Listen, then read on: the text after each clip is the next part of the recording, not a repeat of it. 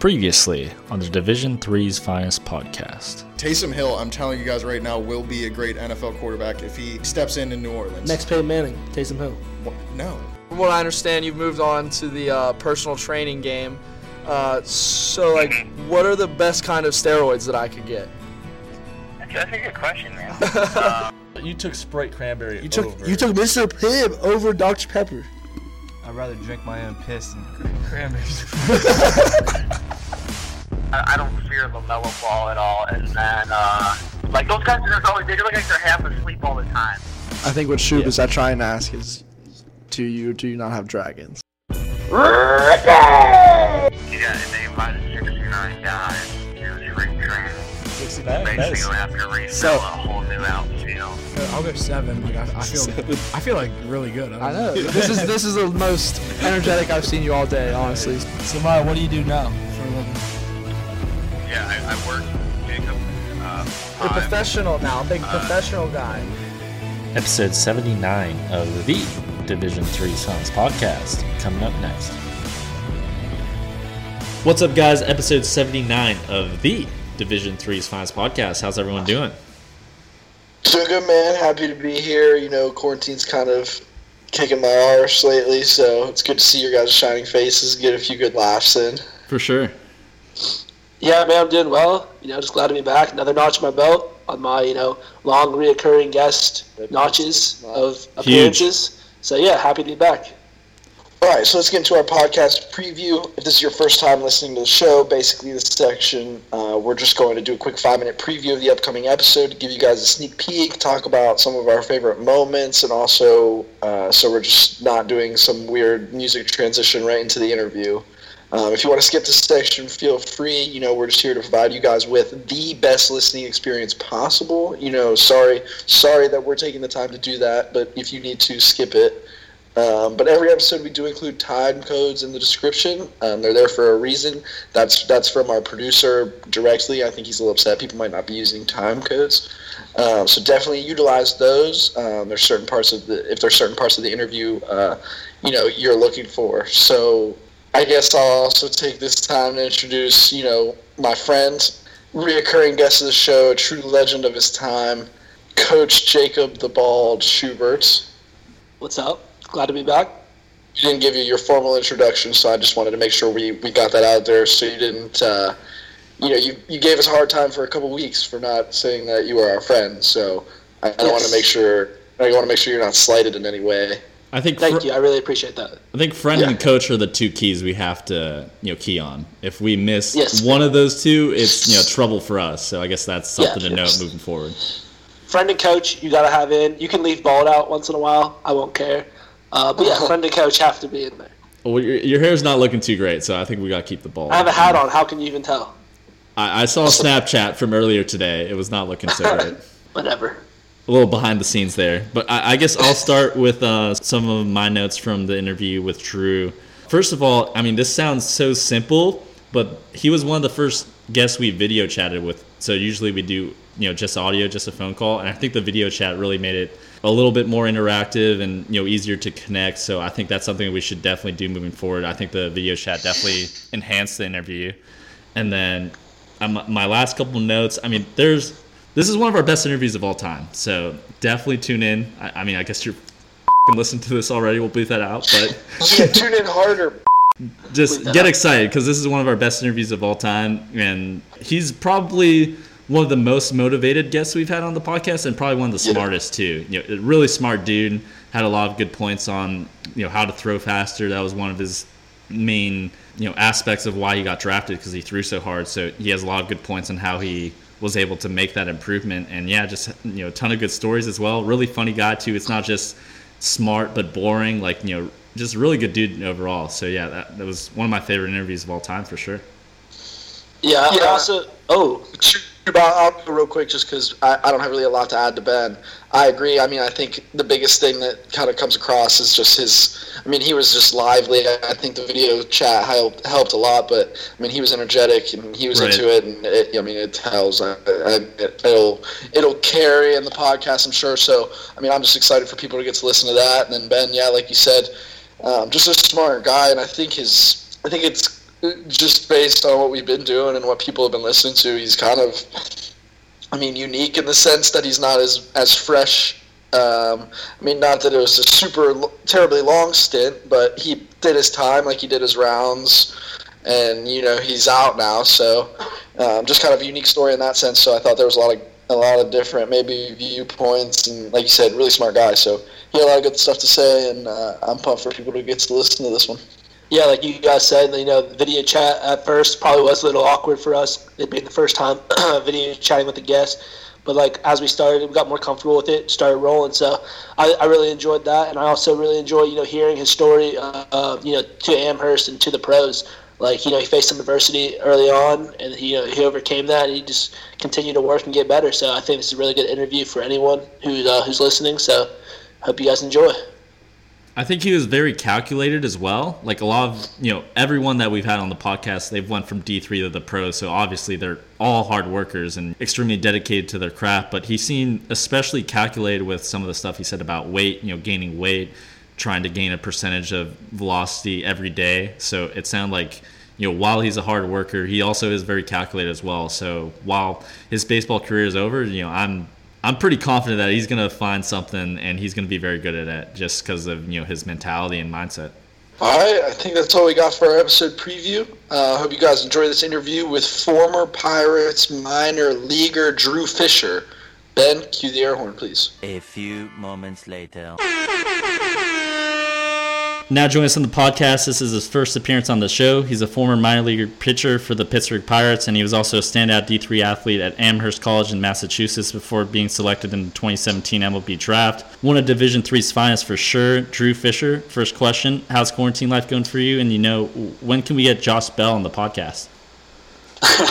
Quarantine life's going well. I don't I don't know if we're going to be able to get Josh Bell on the podcast, but um, oh, that sucks. Uh, quarantine's been going well. It's just a little little different being removed from everyone, but um, right. settling into kind of routines and just taking care of myself and everything. Yeah. All right, so our first big-time journalism question here. Uh, the theme of our podcast name, Division three's Finest, comes from us being former, yet obviously very elite Division three athletes, mm. trying to play as long as we could. Uh, now, you're not like most Division three guys. Uh, like Ben said, you were drafted in twenty seventeen and played three years at the pro level. But just real quick, give us a quick intro on yourself, your baseball background, and what drives your passion for the game. Yeah, absolutely. Um, I mean, I can start just kind of with the baseball. It's it's probably, going through the history of myself, it probably starts with baseball. Um, just it was something that I loved growing up. I played a lot of different sports. You know, I played um, baseball, golf, hockey, basketball, pretty much everything. But um, kind of around my... My freshman year of high school, I started really taking that seriously, um, just baseball. And I was a, I was a switch-hitting catcher, actually, in seventh and eighth grade. Didn't really pitch at all. Um, my freshman year, I started closing out games, and I had a pretty wild um, A T V accident, actually, between my freshman and sophomore year in high school, um, which I broke my, my left arm, kind of crippling it, so I couldn't really frame pitches as a catcher anymore. Um, so I kind of switched over to switched over to pitching. Um, started pitching pretty well. I just I just didn't really have the velocity it took to play Division One baseball. Um, I was a late developer, kind of kind of one of those guys that's just like six two, all skin and skin and bones, one hundred sixty pounds, sopping wet. Yeah. Um, I'm sure you guys know the type in, yeah, in Division Three. Um, but I, I committed to play at Amherst after receiving not a ton of Division One interest, but I. I think that maybe where I differed a little bit from the typical D three player was that when I came to Amherst, it was with the intention of playing professional baseball. Um, I know that's like a ludicrous thing to say, um, just because like there's so many guys that do get the chance to play Division I baseball, and I wasn't really good enough to be one of them. Um, but I think it was my junior or senior year I started really taking baseball seriously, and I worked backwards from um, from the M L B draft my junior year. So I essentially said, like, I need to throw ninety-five miles an hour if I'm a D three player in order to get drafted. So how many miles an hour do I have to gain every day over the next four years in order to make it there? And it was, like, point zero zero eight something miles an hour. So, like, that was just, like, every day I tried to gain that point zero zero eight miles an hour. And I thought it was going to take me three or four years to get there, but I got there. My freshman year at Amherst, I started throwing, topping out at ninety-five. Wow. Um, struggled a ton with command. Um, which was a huge issue and some injuries, and I'd gained all this weight because I was trying to throw harder, so I was just all over the place, kind of a head case on the mound too, so didn't really find my footing until my junior year, and then um, things kind of went, things kind of fell together, and, and, and I, I put together a good stretch there at the end of my junior year and was lucky enough to get to get drafted. Yeah. Cool. Yeah, and so, yeah, I don't want to get in, we'll get into a lot of that later, but, uh, but we tried something out last week and it worked out pretty well, so I think we're going to do it again. Uh, before we get into kind of the traditional baseball questions, we're going to loosen, start light, you know, loosen things up a little bit, get to know you a little better with some rapid fire questions, um, so just... You know, if you have a good story to tell with the question, obviously, you know, go ahead. But uh, yeah, I'm just ready. I'm just gonna run through this quick list uh, if you're ready. Yeah. All right. So, did you have any crazy baseball superstitions? And if you didn't, what's the weirdest one you've seen from a teammate? Well, when I was a kid, I had a ton. I, I used to never play a game without my lucky sweatband. Always had it like the Under Armour logo facing out on my left arm, and it was one of those things like.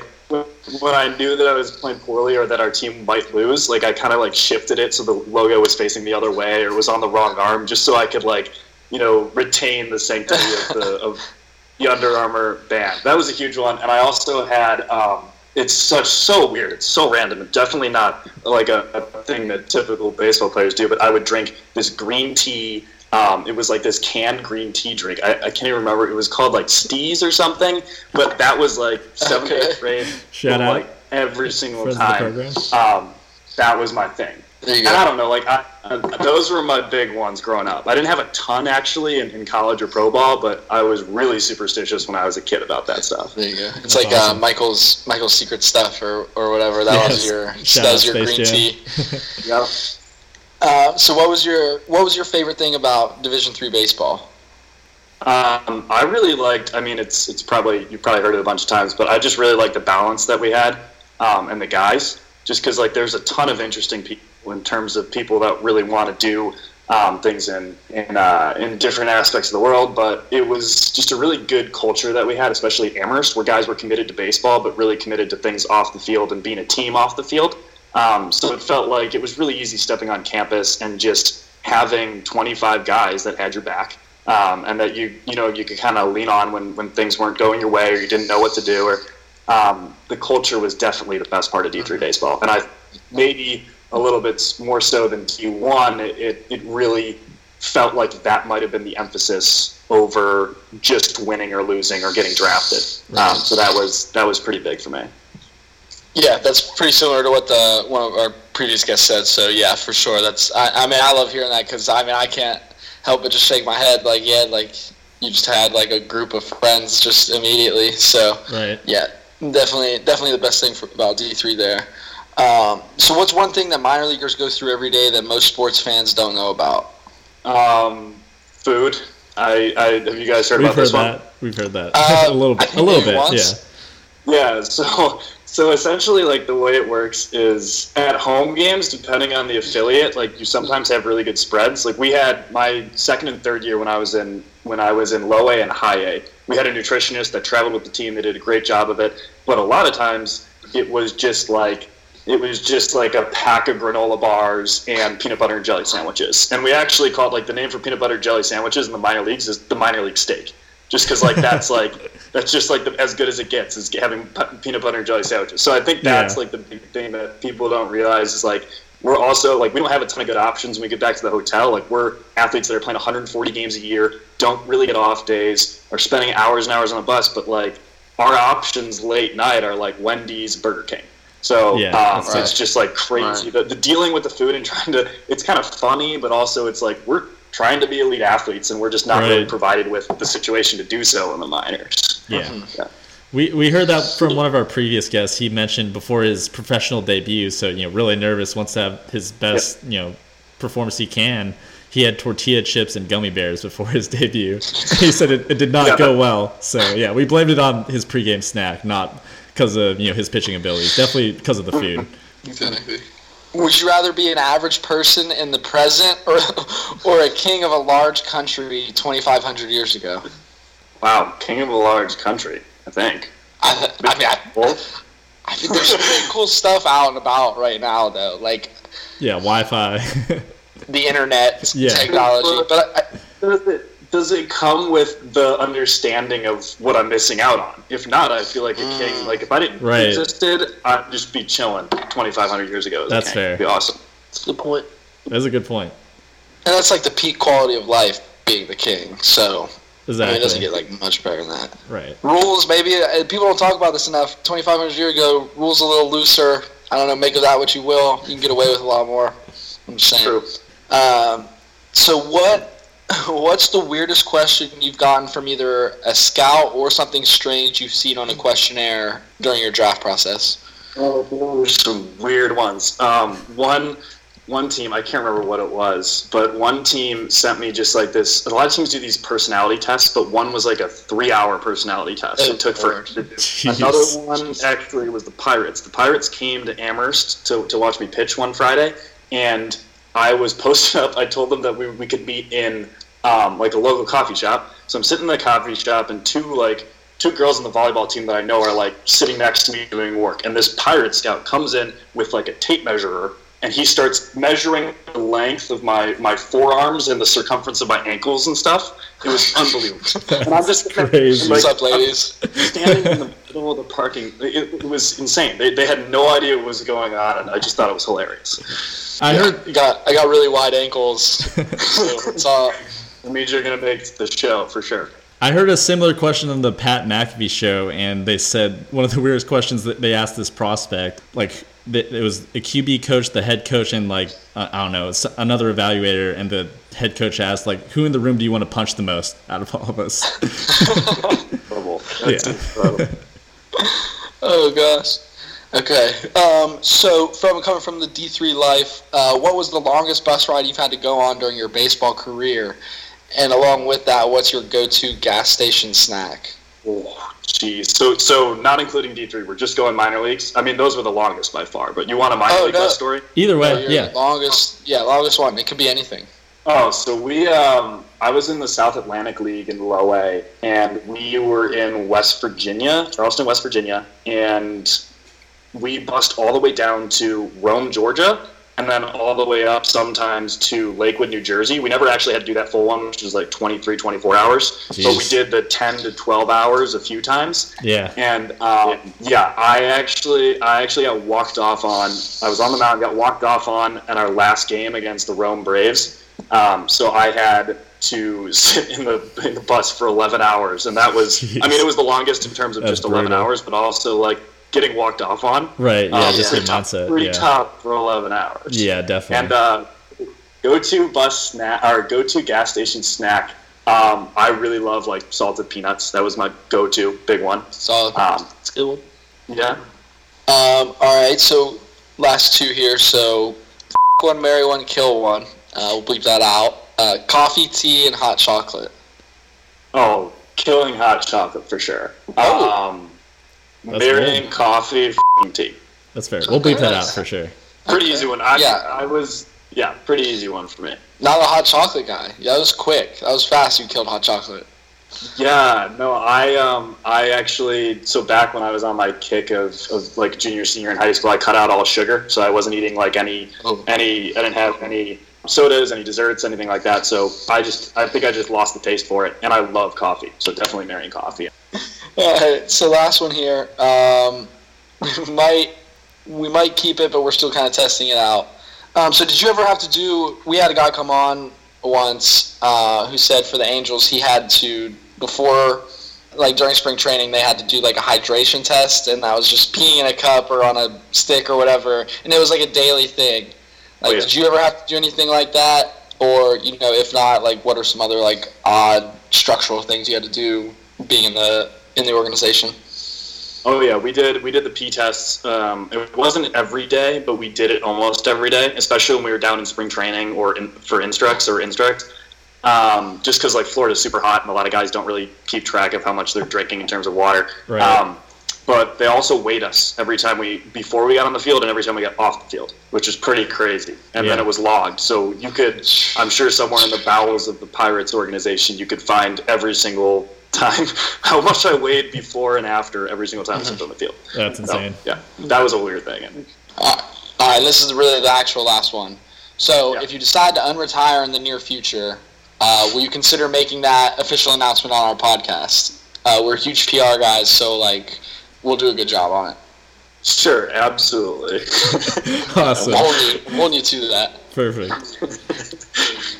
All right, so uh, let's get back to some of the more mainstream questions, uh, but just touching up on your baseball background, and you talked about it a little bit, but just looking at your college numbers, obviously impressive numbers, one point four oh E R A your junior year, and then you got drafted. Um, but just digging a little deeper into some of those numbers, it looks like you didn't have as many appearances as some of the other guys we've had on the podcast, like seven appearances freshman year, five appearances sophomore year, and then only six appearances your junior year. So just talk to us a little bit about your college career overall and help us understand why you weren't pitching um, more despite your impressive numbers. Yeah, no, that's that's that's a good point. It frustrated me a lot, but I think um, when I set about the intention of getting drafted as a junior, I kind of disregarded the fact that like if I gained all this weight, I gained all this velocity, I'd kind of, you know, I'd, I'd sacrifice in command, um, just kind of like learning my body. So right. As a freshman, I had, I mean, I think my first two starts in college, I went like three and a third innings as a freshman, and I like struck out eight and walked six or something. Like just, just like, I mean, it was either strike out or walk. Yeah. It was, yeah. There was no other, no, nothing else was really happening. Yeah. And it got really frustrating to me because I felt like I'd put in all this work and, you know, it wasn't showing. Mm-hmm. Just because like I wasn't able to get on the mound, and I, I don't blame my coaches or anything for it because like I was an absolute liability out there. Mm-hmm. So Uh, my freshman year that happened. My sophomore year, it seemed like I really turned a corner. I had a pretty good year in a in a not so great uh, summer collegiate baseball league, but I um, I kind of figured out my command, and then I went down with a really bad pec strain, so I missed pretty much half of that season, mm. the back end. Um, got back to health, had a really good summer in the Futures League. I set the franchise record for strikeouts and was throwing ninety-five at Scout Day, so there's a little bit of buzz, but ultimately, like, they do look at your stats, just like you're saying. I'm like, what what is up with this guy? Right. Yeah. You know, and it was it was, frust- it was frustrating for me because like I had put in all this work and I wasn't getting the results. Especially a D three season is so short right. that like you get one kind of nick or one small injury, like you're missing a significant chunk of that that time. So you know, normally in the course of a, a one hundred forty game season, what would be a twenty game stretch is now almost half your season. Right. So I kind of had bad timing, and my junior year it all clicked. I still I, I went down with another lat injury right before the start of the season. I had two great preseason starts where I was like ninety-three, ninety-six. There were some scouts in our in our in our facility at Amherst, and everything was feeling great. Um, got back from the lat, and, and it kind of the whole draft thing really took off after that. After I got back healthy, I started demonstrating I could at least kind of throw strikes.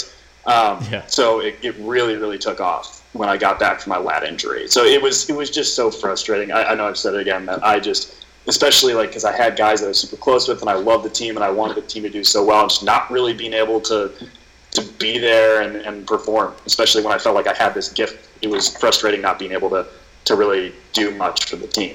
I feel you. Yeah, and so, I mean, kind of something you've already touched on, you know, we're big research guys, so we actually, you know, we did kind of know that you weren't, you were throwing mid-eighties kind of going into Amherst, um, which is faster than a lot of people we faced anyway, but, you know, like you said early on, and like, you know, by the end of the college, your, your college career, you were hitting ninety-five. So I guess, what kind of stuff were you doing to, like, get to that level? I mean, was it kind of, I mean, you did kind of touch on it, breaking it down into a, you know, that small, like, little fraction each day. So was it more of something that was, like, a, a mental grind over, like, a physical grind? Because, I mean, it's tough. Like, adding miles per hour isn't, like, the same, I guess, in a lot of aspects, isn't the same as going and adding, like, fifteen pounds to your bench. Like, there's just, like, a lot more that goes into it. So I guess, like you said, you did it, obviously, so just kind of walk us through maybe more in detail what that looked like. Yeah, absolutely. I think um it really kind of started, as I said, like towards the tail end of my high school career. I I really dedicated myself, probably my sophomore, junior year of high school, maybe even my freshman year I started, of just doing what I thought was going to help me baseball-wise, which was what all coaches tell you, which is wrong, which is run long distances, um, do like, don't lift heavy. Just kind of like I was I was just sitting out and repping out push-ups and running miles every single day, like, and that was doing nothing for me. Like, I weighed one hundred sixty pounds, I could run a good mile, but I had these, like, out-of-shape kids on my high school team who were throwing way harder and getting D one interest, yeah. And I was like, well, something needs to change. So I um, I I reached out to a, a buddy of mine. His dad is a is a certified strength and conditioning uh, coach, and he actually has a rack in his basement with like a rubber floor. Just like he has like more equipment than a typical D three like school would yeah. have. Um, so I trained with them, and I really focused on my weight just because I saw the correlation between that and throwing velocity. So it was really crude, but I legitimately just bought a bathroom scale, put it in my bathroom, and refused to go to bed until I was like zero point one pounds at least heavier than I was the day before. So it's just like, I mean, it's it's insane thinking back on it. It's definitely not healthy, but, um, you know, I did put on that forty, fifty pounds in a span of a year and a half or so. So um, definitely would not recommend doing that to anyone just because, like, that was horrific in terms of just, like, having to deal with that with my body and my energy and stuff. But um, it ended up working out. Probably would have done it a little more conservative had I had the chance to do it again, but um, it did work. And I think that was that was kind of the problem. I just I did too much too fast. I also retooled my, my delivery, and I, I trained for a full summer, not a full summer. I went a few times to this uh, Texas baseball ranch. Have you guys heard of that? Have not. I Ron, know. Ron, uh, Ron Wolforth. He's this. I mean, he, he's trained like he was Trevor Bauer's coach growing sure. up, so he got all. He had all these kind of drills that was hype, were hyper-personalized, and it just, like, I, instead of playing summer ball after my senior year in high school, I just trained. Um, so I treated myself as a professional athlete, and I just, even before I stepped on a D three campus, and I just trained. Um, so I really kind of, that was my summer where it all really started coming together in terms of, as you said, like, velocity. The command wasn't there, but the velocity started to get there. Right. Yeah. Yeah. Yeah, so just following up on that, walk us through your draft process a little bit. Uh, you've touched on it a little bit, but we've had, you know, the velocity jump. Uh, teams start taking more interest in you off after seeing that, obviously. Uh, but did you have any idea what teams were looking at you? And, you know, anyone who's played baseball seriously, we've all had the had that dream about that draft day phone call. Uh, but what did draft day look like for you personally, and what was it like getting that phone call from the Pirates? Draft day was crazy. It was, I mean, it was simultaneously, like, simultaneously the worst day and the best day of my life because it was – it was one of those things, like, I had so many question marks around me. Like, you're probably realizing from the, like, the limited statistics and the bad command. And, like, it was it was one of these things, like, I did just kind of pop up overnight. So, actually, when I popped up probably in, in April or May, um, teams really didn't waste time. Like, they were – I had about – there were about nine to fifteen teams at every one of my starts. It was crazy um, in terms of, like, getting on top of the paperwork and stuff that's normally doled out over the course of a year or two um, was all just, like, thrust on me right when I'm about to hit finals, and I'm just like, I'm trying to trying to figure out all this stuff and talk to all these teams. And um, the thing with me is, like, I had so many question marks around me that teams really just wanted to see me at the pre-draft. They'd see me one time and then invite me to pre-draft workouts. So I had about ten to twelve pre-draft invites over the span of a week or two, but I didn't want to throw ten times. Right. Um, so I had to figure out, like, which teams are most interested in me. So I... Um, I took the Cubs just because the Cubs seemed really interested, and their workout was at Wrigley Field. I live in Chicago. Not a Cubs fan, but still, I'm a White Sox fan, but still, I was like, that's pretty cool. I get a pitch on the actual mound at Wrigley Field. Right. Um, really cool. I did that, and then I picked the Pirates just because they had an Amherst, an Amherst College baseball player was their G M, a former alum, um, and he they showed a lot of interest late, and I figured, you know, that was probably a good idea. I just kind of have that narrative a little bit. They might take yeah. a A, connection. Uh, a slightly more interested line just because I, I was from Amherst. And then I went to the Yankees. The Yankees were like the biggest. They were the team that was by far the most persistent at the start. Um, they were coming pretty much every start. And um, I talked actually, I would just talk for like a week on a week. Every week I'd talk on the phone with the Yankee scout. Um, just because he was a, I think he coached Harvard or something. He was, he was just a guy that liked the intellectual aspect of baseball. And I kind of brought that up that I was interested in stuff like spin rates and and all that kind of stuff, so he's interested in that. But um, when it came down to it, the teams that were most interested in draft day, like, I thought the Yankees, Pirates, and Cubs. The Cubs actually called my agent on day two. So I know you guys know how the M L B draft works, but, like, day two is normally later rounds are reserved for college guys that aren't going to sign for a lot. Um, so when we got that call, we knew that, like, they weren't actually going to draft me um, that day, but they said, you know, we're going to pick you early day three. So I was excited about that. I already had a call going into the last day. Um, Cubs, you know, uh, didn't pick me in, like, the first eight to ten rounds on day three, so it's, like, the twentieth round. Scouts and my agent have been telling me, you know, I'm going to go fifteen to seventeen. Um, so I started freaking out at around round twenty. Um, it's it's kind of weird. Like, the, most of the scouts were actually calling my agent instead of me. So I'm getting like this string of texts from my agent that's like, the Angels are like are offering this amount of money, like the Cubs are offering this amount, like trying to figure out exactly what deals to take and what not to take. And it was super stressful because there were, at one point, there was like six or seven teams that we had to deal with. No one was pulling the trigger. So I'm sitting there watching the M L B draft tracker go by, like every thirty or forty seconds spewing out another name. And like, it was so bad because every single team that I had talked to was like spaced four or five picks away. So I couldn't leave, like I couldn't leave the draft tracker.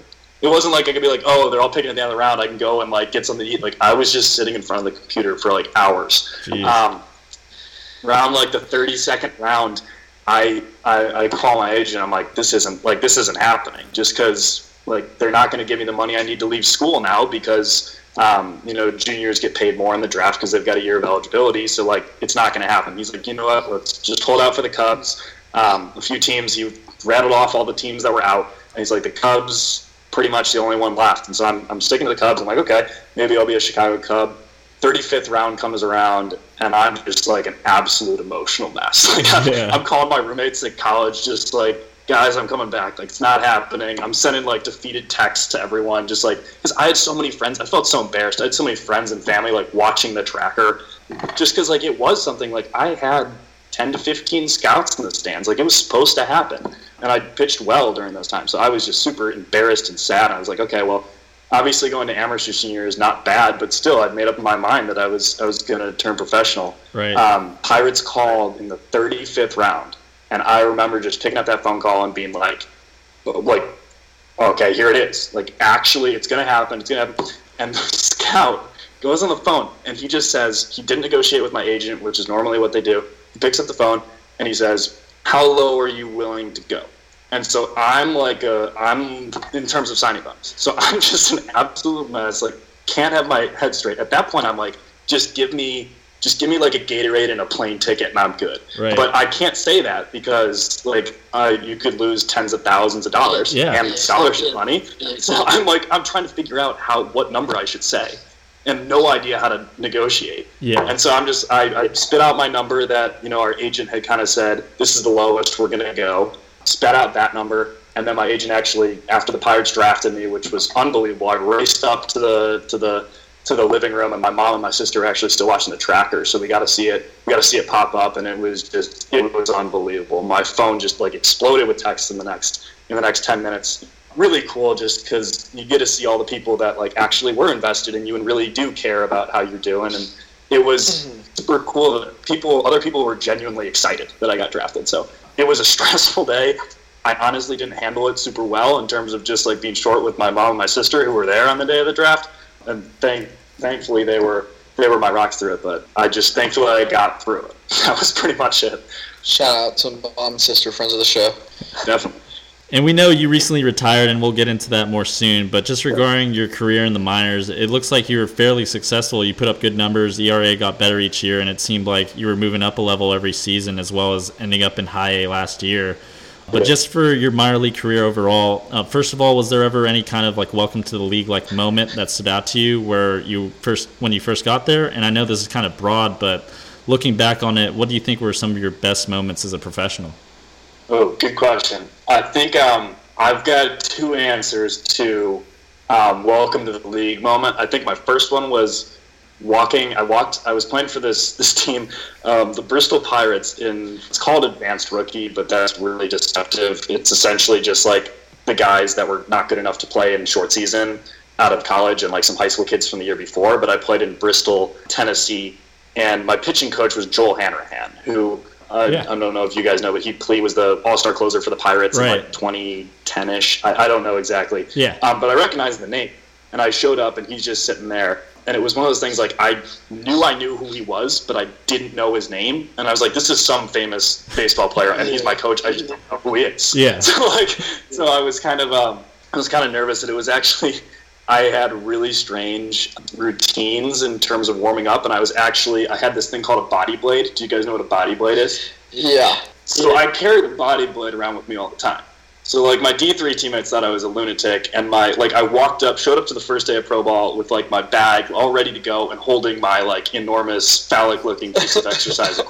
And like, Hanny, Joel Hanrahan, just, like, doesn't say, I recognize him, don't know who he is, but, like, recognize him. And he just, like, grabs the thing and just starts, like, crushing it in the middle of the outfield. Um, and I just was, where am I? Who is this guy? This is just so strange.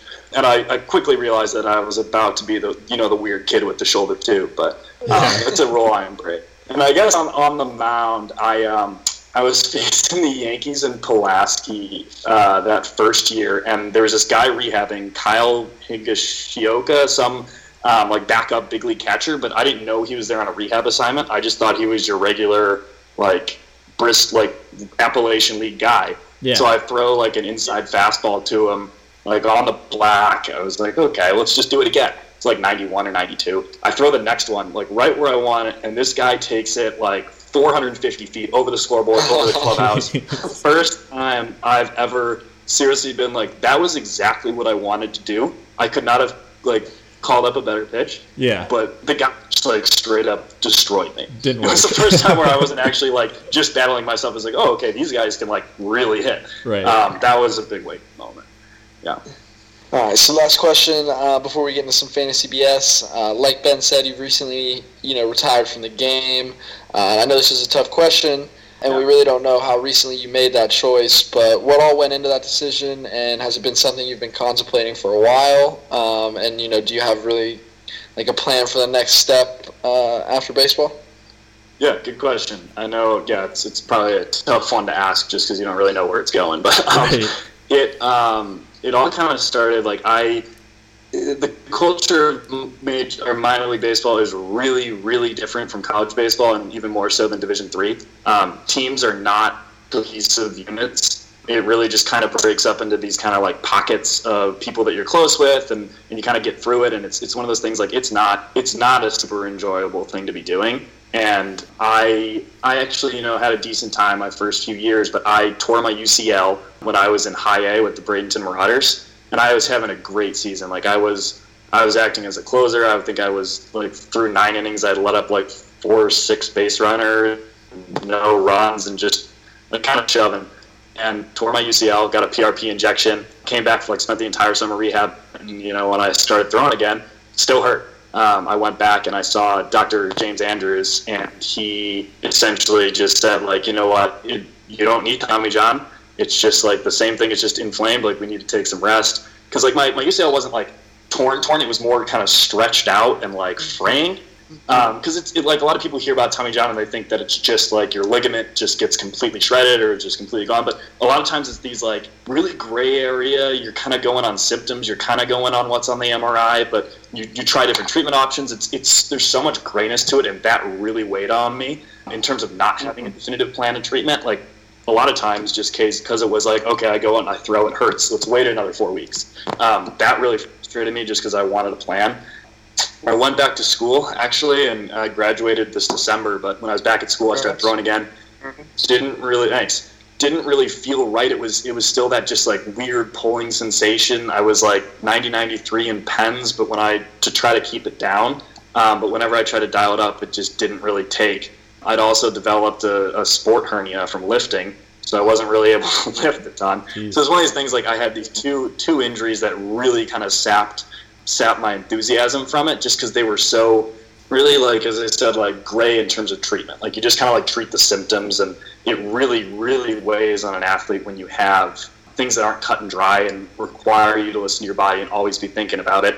And it, it really gave me the chance to think, you know, I've always had a really big passion for school. I, I, I went to Amherst because it was one, it was probably the best academic school I could go to, um, and I'd spent a ton of time there really focusing on, on what I can do to prepare myself academically for life after baseball. And I really fell in love with psychology. It was one of my majors, English and psychology, and I decided that I wanted to go to graduate school for psych. So my plan was, after retiring, which the, I made the decision about a week before I was supposed to report to spring training, even though in my mind I probably made the decision a month before. I just didn't want to be rash with something I'd put in years and years and years into.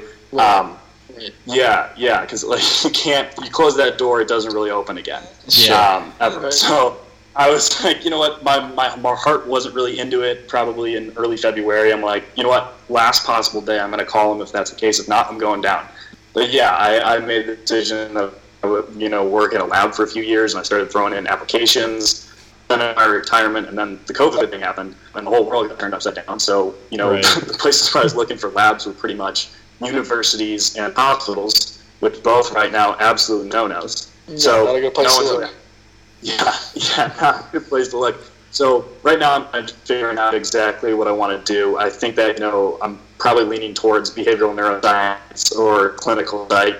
Um, in terms of graduate programs, but nice. Those are things that I always felt like a little bit of an odd man out in the minor league clubhouse. Like a lot of my other teammates are just, you know, playing a lot of video games and doing stuff to just kind of calm down. And for me, it was like, okay, I want to read, I want to learn. Like I was yeah. always reading, a lot, was reading on the bus. So I did feel just like markedly different in terms of like what I wanted out of life than a lot of my other teammates. Not to say that, you know, one's better than others. I wish right. that I could just kind of be all in on, on the baseball thing, but it had kind of proven to me that it wasn't exactly all it had been up to be. Because I, I really think that the peak in terms of um, was playing Division three baseball. That was really my favorite. Like, uh, it was shocking to me that I was playing in front of, like, six thousand fans in Charleston, South Carolina, and I didn't care about the outcome of the game when I was, like, living and dying by each pitch of Amherst versus Wesleyan. Mm-hmm. Like, yeah. it was like, it was crazy. Right. So I was just, like...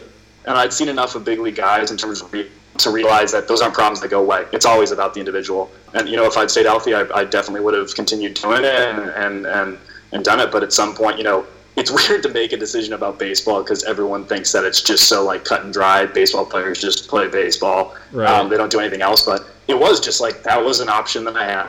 And it was something that, you know, in the foreseeable future, I was going to be either rehabbing or getting T J or getting hernia surgery. Or there's like all these different things that I was going to have to combat. And, uh, especially when the long-term vision is in question. You know, I really I thought that, you know, it was time to time to figure out what I could be doing to further a lot of other passions that I have. So um, it was not, not an easy decision, certainly, but it mm-hmm. was one that, you know, I haven't regretted yet. Well, sure, and I think there's something to be said about, I think there's something respectable about like that, kind of knowing when, when to walk away and not even just for no reason. You know, like you said, there's other... You got other, you got other shit to do, man. So I think that's kind of big to to be able to step away and kind of keep grinding after those things. Um, so I think we're ready for Fantasy B S. Um, for all you first-time listeners out there, our last segment of the podcast, we like doing a fantasy draft of a random topic with our guests. Um, today's Fantasy B S topic actually comes straight from our guest, Drew Fischer. Uh, usually the process is we'll brainstorm some topics, give our guests several several options, but Drew came up with this one right away. So we're excited to go for it. This is the first guest selected one, and we got to give you some props. Uh, like I said, stepped up right away, ready to go, so shout out to you. But anyways, we'll be doing three picks each. Uh, as our guest, Drew, you'll go first. I will go second. Our recurring guest, um, and obviously my friend, Coach Jacob the Bald Schubert, Uh, we'll go third, and then finally, my friend, my fellow co-host, Ben Gavlik, last pick. You do have back-to-back because it's a snake draft, so nice. Just letting you know. Uh, nice. But all right, Drew, why don't you start us off? Yeah, absolutely. I, I mean, I have a huge enthusiasm for uh, for, for fastball names, just anyone that, that loved velocity. But my first pick, I had a kid that it's kind of contrary, or kind of... Um, not super popular in terms of like everyone that's heard it, but saying a fastball's firm. That's like oh. that's that's my all-time favorite. And this, okay. this one kid that this one kid that I had on my team um, in low A and high A, he when a guy would come in throwing firm, he would say this guy has a doctor from Farmington University, or like he has like a doctor's from Farmington University. Yeah. So he always like that was his thing, firm, and I just it stuck and I think it's hilarious. I that's like awesome. That. Yeah, that's I haven't heard that one before. So yeah, that's no. a good one. Okay. Oh shoot, I already forgot the order. I got up next. yeah, you're up. You're up. All right. Yeah. Um, that was a good one, man. I don't want to go second anymore. Uh, yeah. So I guess I got. I had a tough time with this. I was just trying to think. I mean, we were kind of brainstorming beforehand.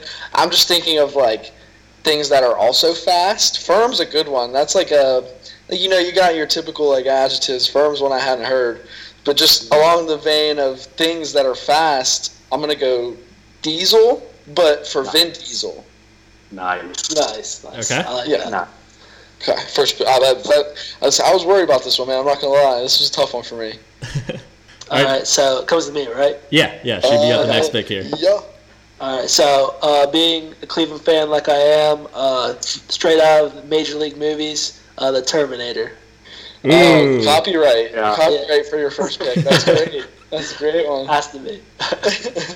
All right, so I got back-to-back picks here. Snake draft, people forget. I'm going to go a, a little bit more uh, conventional than some of these last couple picks. I'm going to go with Heat and Cheddar. I've heard, oh. like, cheese before, but I love cheddar, getting more specific into the cheese. Uh, that's so, one of my favorites. So yeah. I thought the way things were going, I was like, cheddar might just slide along the back burner here. Like, we've got some pretty creative names so far. Like, I'm going to be able to just steal cheddar at the end. Yeah. What about, uh, what about Ched? Is that different? Like, throwing Ched versus cheddar, I feel like, Ooh. might be yeah, two different. I think that's different. Yeah, that's definitely still up for grabs. I agree. Yeah. All right, uh, Shub, you got a pick here. All right, so Ben took my pick with cheddar. Hate so to see it. Now I'm getting into my ridiculous ones.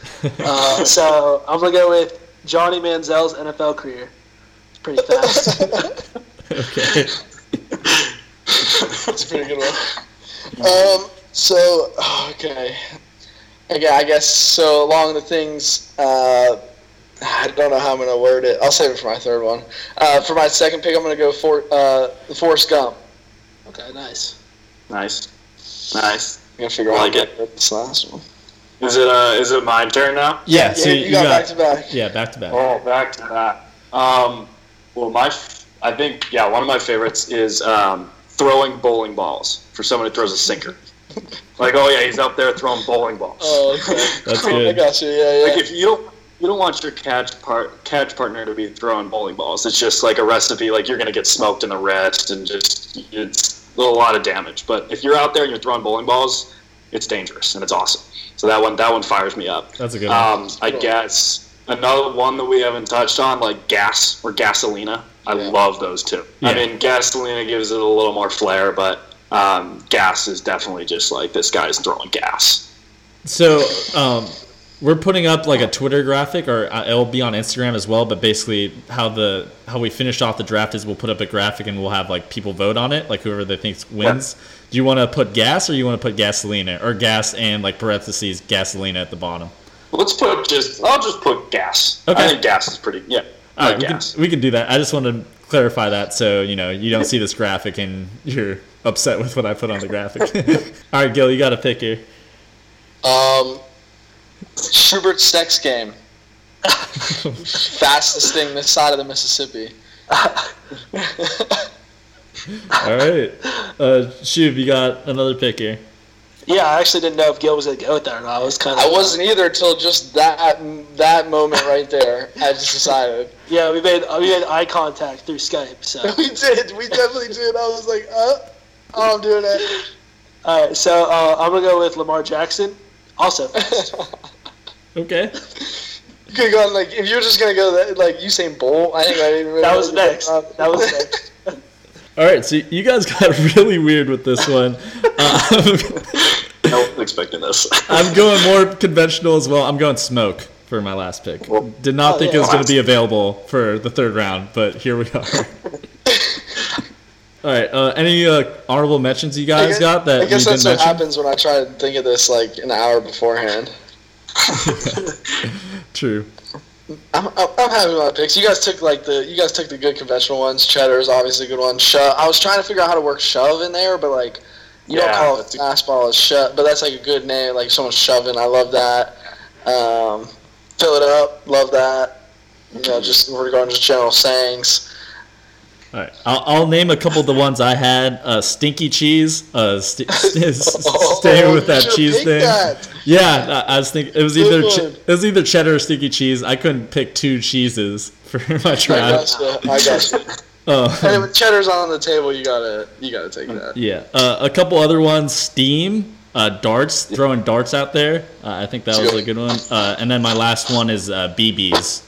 So, yeah, yeah, I was nowhere close to on the. Yeah, I, I'm kind of embarrassed, honestly. That's all right. Uh, I, I, you can look away though. Okay. These are good news. How did I not think of these? I don't know, dude. I don't know. It was I, like I think my brain like it was so easy, I like short-circuited. I was like, I don't know anything. I don't know any answers to this. I guess we've been retired for a while, so I guess we're rusty. We're rusty with our baseball terminology. That's being true. In the dugout. That's so, true. Yeah. All right. You guys got any other honorable mentions? No, man. That's it for me. Okay. Cool. So I think uh, that's all we have for Fantasy B S. Uh, Drew, last thing we got before we let you go, but just to close things out with our Division three's Finest theme, unfortunately at the D three level, things usually don't come as easy. Travel's a little tougher. Uniforms usually aren't as nice. No locker room, you name it, we probably don't have it. But personally for you, when we mentioned best D three stories or even things in the minor leagues, does anything come to mind specifically, anything, you know, funny or crazy that happened to you during your career? Um, I think my my go-to story when people ask about minor league baseball is um, I had this teammate, Latino teammate, that we convinced in the bullpen that if he peed on his own arm, he would throw harder. So he urinated on himself, and the weirdest part of the story was he started throwing harder. He literally started throwing, like he was up like two or three miles an hour for the next week. Placebo effect. Oh, one hundred percent. So that was like my go-to. He just like, yeah, that was that was hilarious. That's um, incredible. D three, I guess, I when I had no idea where the ball was going, we were playing at Williams my freshman year, and I came in in relief, and I hit like the first guy in the head and then walked the next guy on like four pitches.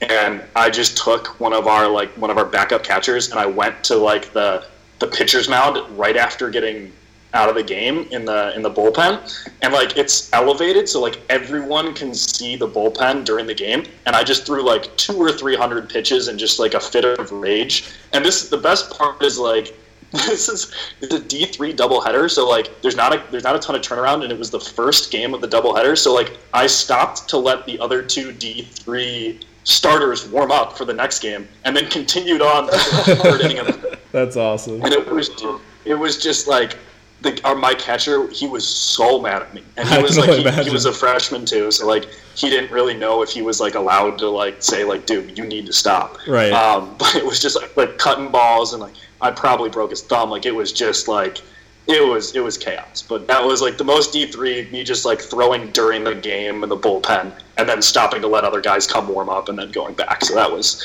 that was a little ridiculous, but that's my most D three baseball story. Yeah. I was a catcher as well, so I, I can only imagine if I was your bullpen catcher, I would not have been very happy with that situation. You guys don't get enough love also, so yeah. Shout out all the bullpen catchers out there. Yeah, huge shout out. But at least you saved your frustration for after the game instead of like pulling a Trevor Bauer and throwing a baseball at the scoreboard. I don't know if you guys have seen that clip from oh, yeah. last year. Oh, yeah. I'm sure if I knew that that was on the table, that, that I probably would have done that. So I was that mad. But right. Yeah. I did wait until I got to the bowl. Yeah, definitely. All right, Drew. Well, thanks again for coming on the podcast. We really appreciate your time and your stories. And, you know, this was awesome. And we're wishing you the best yeah. luck moving forward, whatever, wherever life takes you. Absolutely. Thanks for having me, guys. Yeah, it's K Weezy, and we back. The rise to the throne. And being. Yeah. Ben Franklin's. Ben Franklin's.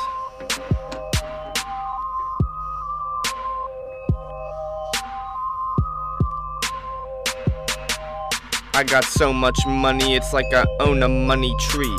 All these people phonies just wanna be like me. Your baddest girl be all on my D. The stuff you pay for, for me it's free. Because I got Ben Franklin's, I got Ben Franklin's. No need for hating, I'm not a doctor, I ain't got patience. All I got is papers and a lot of haters. Shout out to my home dog, they all got prayers.